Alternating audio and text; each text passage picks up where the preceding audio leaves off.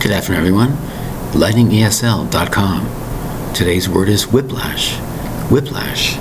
Two distinct syllables spelled W H I P L A S H. Whiplash. Whiplash is usually the name of an injury. Let's say you're driving in a car and all of a sudden you have to stop fast. You stop fast and your head goes back like a whip. It's called a whiplash. It could lead to serious injury of your neck. That's why it's important to have seat belts and headrests. Protect yourself and protect your neck in case of a car accident or a sudden stoppage of a car or any of that matter. A whiplash. Spelled W H I P L A S H. Be careful of your neck. It could be a possible neck injury, a spinal injury, because your head moves suddenly forward and then back really fast. It's called a whiplash.